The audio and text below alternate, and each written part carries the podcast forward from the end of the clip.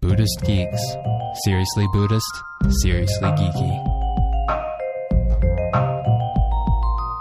Episode 59 McZen, a double Satori with cheese. In this special episode of Buddhist Geeks, we have a roundtable discussion with two young practitioners about Brad Warner's criticisms of the Big Mind process. Join us for this exciting, informal, and engaging dialogue.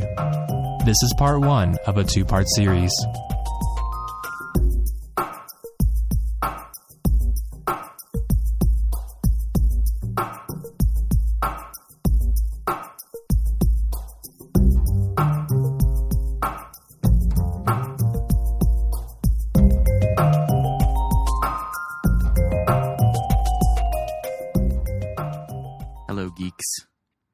Vince Horn here, joined today by Ryan Oelke and a couple awesome guests. But before I introduce them, I'm going to tell you a little bit about this experiment we're performing, which we're calling Geeks of the round table. The table that's round. There's geeks around. Geeks of the round table. It's subtle. Geeks of the Round Table. So today we've got It's more uh, oblong, really. Yeah, it's more of an oblong table, but that didn't seem to flow off the tongue as easily. So What about Volvic? Oh,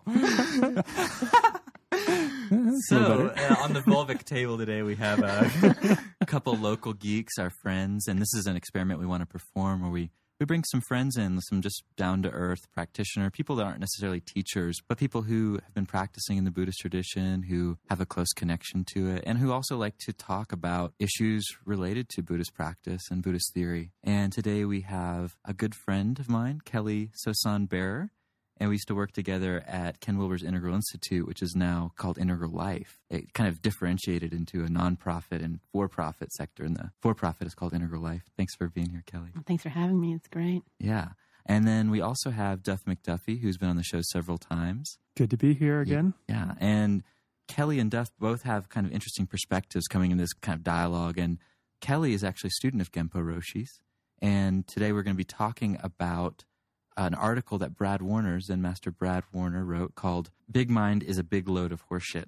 Several months ago, he wrote this article, and it's it's a pretty scathing critique. You could call it an attack on Genpo Roshi's Big Mind process, and we wanted to use that article as a jumping off point because it's got conflict in there. It's got some mm-hmm. controversy, and we figured it'd be a good place to start a conversation. So Kelly's actually representing a view where she's had experience with this process, and she's studied a long time with Genpo. And so she'll be adding something unique to the conversation from that perspective. And Duff, he's tried Big Mind a couple times, I hear. And he mm-hmm. also is really into voice dialogue, which is what Big Mind's based on. So Duff will be coming from a little bit more skeptical point of view, but we'll have something interesting to offer. And both Ryan and I have varying degrees of experience with Big Mind, and we'll just be contributing to the conversation mm-hmm. as necessary. Yeah, and so one other thing about this experiment I just want to bring up is that the intention is to be a little bit more lively with this type of discussion. So a lot of times we interview folks and we kind of give them a platform to share their perspectives on things. But this is like a little bit where we could have a little bit of going back and forth, kind of what we've had on comments before. Like listeners will get back and forth on even this very subject before. And so mm-hmm. we're trying to do that in audio form. So we might do this regularly where we get people together and have a really exciting conversation. Well, I'm glad to be a guinea pig for sure. Yeah, no doubt. Cool. So, starting off, I'd like to throw out the question because Brad's article is a pretty scathing critique. And the, the first thing I noticed after reading it the first time was that he hadn't tried the process. and so I'm just wondering uh, are his criticisms even valid if he hasn't tried it? What Yeah. do you guys think? Yeah, well, it's curious. I mean, obviously, if you haven't tried something, you can't know experientially whether it's valid or not. But some of his critiques are more about general questions Right. that come up Mm, that's a good point. for Buddhist practice, and especially around what seem to be marketing Buddhist practice. Um, you know, some of Mhm. the things, like for instance, one of the claims of Big Mind is you will have in one day before lunch, actually, the clarity and experience that a Zen master has. That's But- quite an outrageous claim Yeah. for a technique.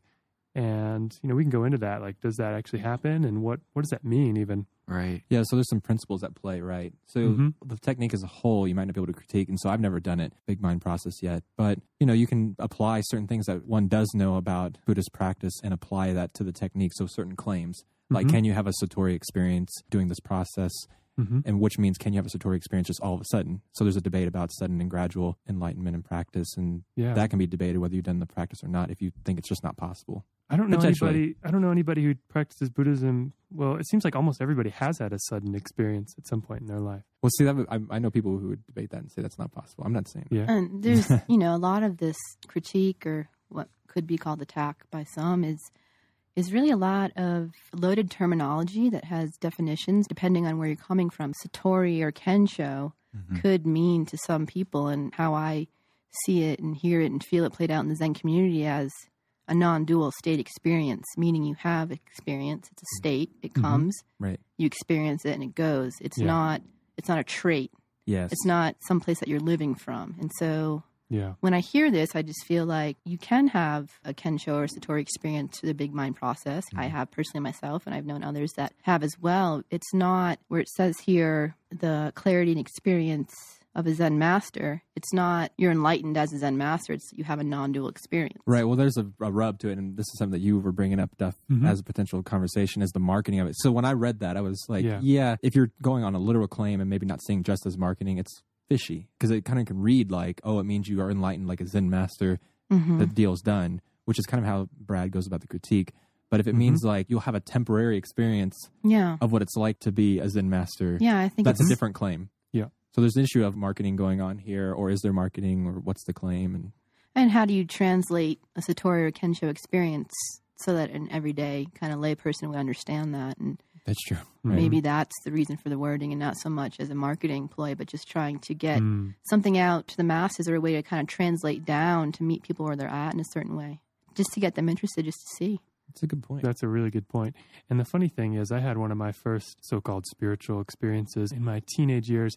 I'd picked up a book on Zen koans. Mhm. It was just like a little popular, stupid, square book. And I was an extremely skeptic at the time. So um, my rational mind was furious. And so I read through the whole thing.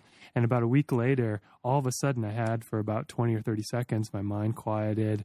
Um, I was around a bunch of people and I just had this bliss and love for everybody. And so, yeah, there's been techniques since the beginning of Buddhism that have given the clarity and experience that the Zen master has in an instant. Of Mhm. course, it took about a week of hibernating for me.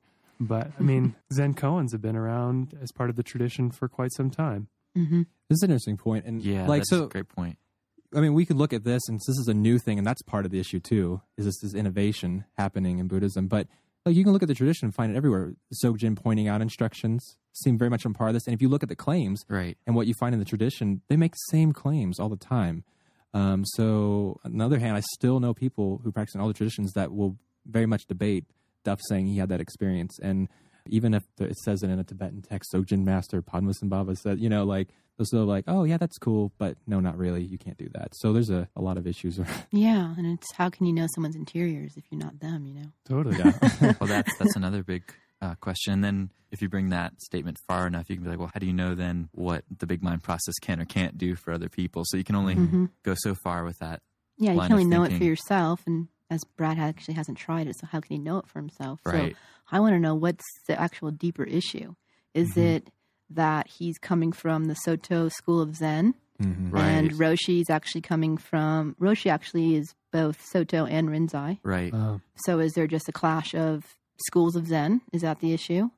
Is it an issue of development? Is Brad more traditional kind of Zen person, more fundamentalist in a certain way? I Right. think that clash can definitely happen. It happens in Tibetan tradition between Gelugpa and Nyingma. hmm Nyingma very much emphasizes this sudden experience.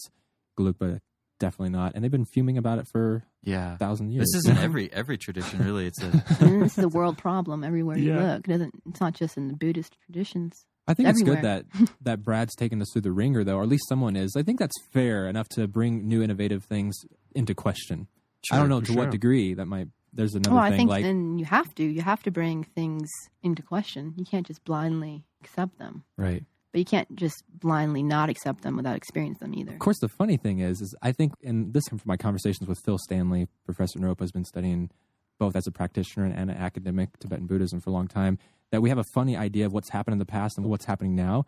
So when things like this happen, we think, "Holy shit, it's so different! oh my gosh, I can't do it. When that stuff was happening all the time, Mhm. like when Buddhism was forming in Japan and Tibet and Thailand, Burma, everywhere, like these things would just happen. It would just, it was more normal. to- Yeah. In terms So of there's- innovation. and- yeah. So like I think it's good that we're questioning, but we shouldn't freak out as much. I don't think that when someone does something like this because it's happened plenty of time. Yeah, I mean, change is hard. Evolution is hard. It looks Yeah. different. It can be scary, and it's calling a lot of things into question. I don't mind people that are skeptical or have criticism or critique. I think that's totally fine and valid, and actually much, much needed. It's when it turns Mhm. into attack that turns problematic. Right. Well, let me change the pace just slightly here. And Yeah. um, I was looking up skillful means on Wikipedia. Maybe not the best source, but there's some good stuff on Buddhism. There's another Um, debate. but uh, I really like the entry for upaya or skillful means. Um, let me read just a little bit here to bring into our conversation. Uh, upaya kaushalya, is that correct, Ryan? I'm Tibetan only. Sorry, I Oh, don't okay. know. This is Pali, is a concept that emphasizes that practitioners may use their own specific methods or techniques in order to see suffering and introduce others to the Dharma. The implication is that even if a technique, view, etc., is not ultimately true in the highest sense, it may still be an expedient practice to perform or view or hold, i.e., it may bring the practitioner closer to true realization anyway. One consequence of this is that it is possible to endorse a form of Buddhist practice as viable while simultaneously critiquing its premises or contrasting it unfavorably to another higher practice. Um, this seems like a clear example of upaya in terms of emphasizing, or it seems like whenever you emphasize in Buddhism a quick state experience, you are in some ways pointing to what's ultimately true, and in some ways you're pointing to something that is temporary and ephemeral and suffers from or ha- contains impermanence and if attached to is suffering and all that. What do you guys think? I think it makes perfect sense, you know, when I read it. And I don't think we'll take this perspective here. I see these arguments happening all the time, and it gets really lame, in my opinion. Like, so hmm. they'll see that and they'll say, well, but we question that person's ability or insight to be able to do that in the first place. And then they, it's just kind of like this endless argument. I think it's hmm. sometimes just hollow, like there's nothing there, but they just don't like what's going on, Yeah. whether it's big mind or something else. And so no really depth of conversation happens, even if there's some good criticism to be had. And so it's just kind of this endless Buddhist Deconstruction, really. yeah, really deconstruction. It's like, okay, well, you cited that, and now I'll cite this, and then the conversation just spirals down. Uh, I think this is what's happening, though. I mean, that's perfectly said. I mean, right there. mhm. Um, Yeah, well, it's, you know, it's interesting when we interviewed Genpo on Buddhist Geeks a while back. One thing he said that struck me was that in his experience, having done the traditional Zen training for years, decades, and then having stumbled across this method and using it, he actually finds that it catalyzes the process of insight faster in practitioners compared to the traditional Zen training of Shikantaza and koan study. And I think that's really an amazing claim, one, Mhm. and that's potentially really profound Mhm. because it seems to have something to do with the big mind process. And I think part of the skillful means thing is it ties in exactly with what Duff was saying is like, is this really a method that catalyzes the process of insight? And if it is, that's great. And Mhm. to me, Brad's criticism is basically like there, he doesn't think there's any way that it's possible that it does. And that enlightenment isn't easy. It's something that takes years and years and years and years and years. It's very difficult. He doesn't even like the word. And he's coming from this perspective. Whereas Genpo, I see coming from a more innovative perspective of having taught this stuff for a long, long time. Mhm. And I actually prefer Genpo's perspective. It seems more hopeful and more uh, optimistic, really. Yeah. And I mean, talking a little bit about it specifically, the process. I mean, so now I have not tried it. This is what we were talking about earlier. Can you say anything about it if you haven't tried it? But it seems to me like it makes a lot of sense, actually, from what I've heard about the voice dialogue and calling out different voices. It seems like on par with a lot of analytical meditations that are done in Tibetan Buddhism. I mean, it's basically breaking down what you think yourself is and saying, like, actually, you have all these different voices that you're trying to tie together, and eventually it just kind of drops because you start to see that there's actually a lot more happening there. And so one example is like breaking down your consciousnesses. So not one single consciousness, you have your eye consciousness, your ear consciousness, and you actually go through this process in meditation, mm-hmm. which is a very traditional, very common practice, not mm-hmm. used necessarily in the way of getting a sudden experience, but the process seems very similar to me from other practices I've done and just simply breaking things down. So if I had to guess, I would say it makes sense that it works, but Yeah, I said I haven't done it. that's that's my sense too. Well, what is insight really? Hmm. There are all these techniques from all these different traditions. There are inquiry questions. There are all these calming practices. There are all these body practices. There are all these different techniques and different traditions, koan study, it seems like all of them are getting toward the same thing, which is to inquire into the nature of reality Right. and to see what's actually going on yeah. here. And I mean, the question: Does Big Mind do that? I mean, it seems like definitely can do that. Hmm. So Yeah, I don't know. I mean, Yeah. it worked for me. I can only speak for myself.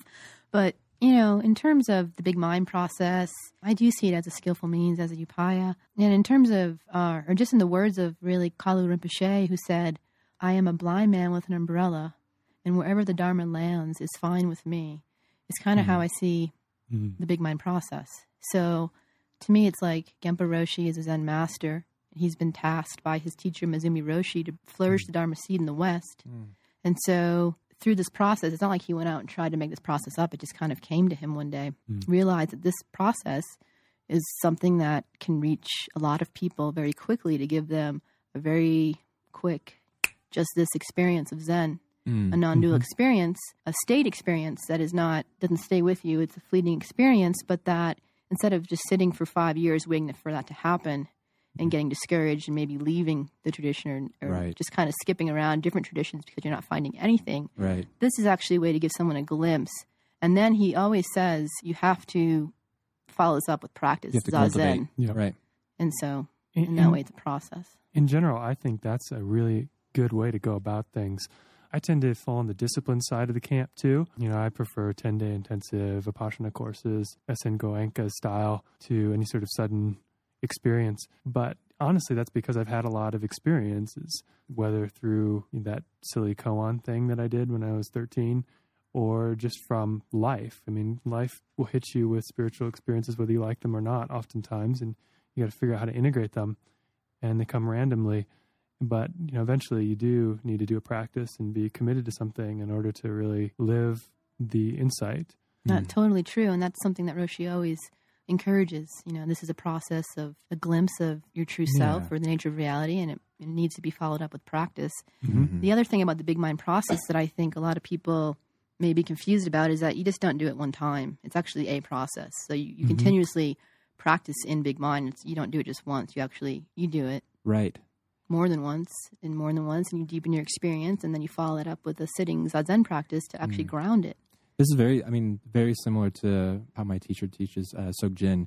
Like there's a pointing out instructions, but then those instructions themselves are like what you practice mm-hmm. over and over again, mm-hmm. and you still have to work at it. Yeah. It's not done in Yeah, one it- afternoon. You have to work. You know, Yeah. it's not the drive-through of McDonald's. Right. It's not like you know McZen. Mix it in. you know, mm, you, you're definitely you know, cheese. you're getting your ass in that cushion and you're gonna sit. You know, Right. that's the other half of it.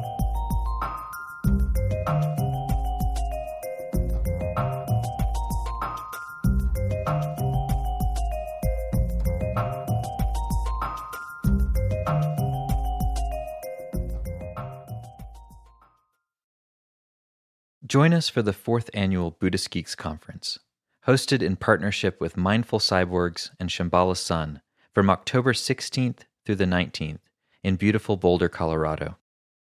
This year's conference will be exploring the convergence of Buddhism with modern culture and technology through informative keynote presentations, idea packed TED style talks, self organizing community dialogues, and contemplative workshops and practice periods.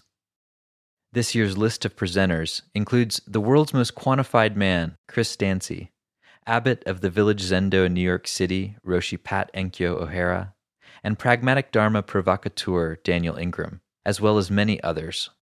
For more information and to register, visit buddhistgeeks.com slash conference.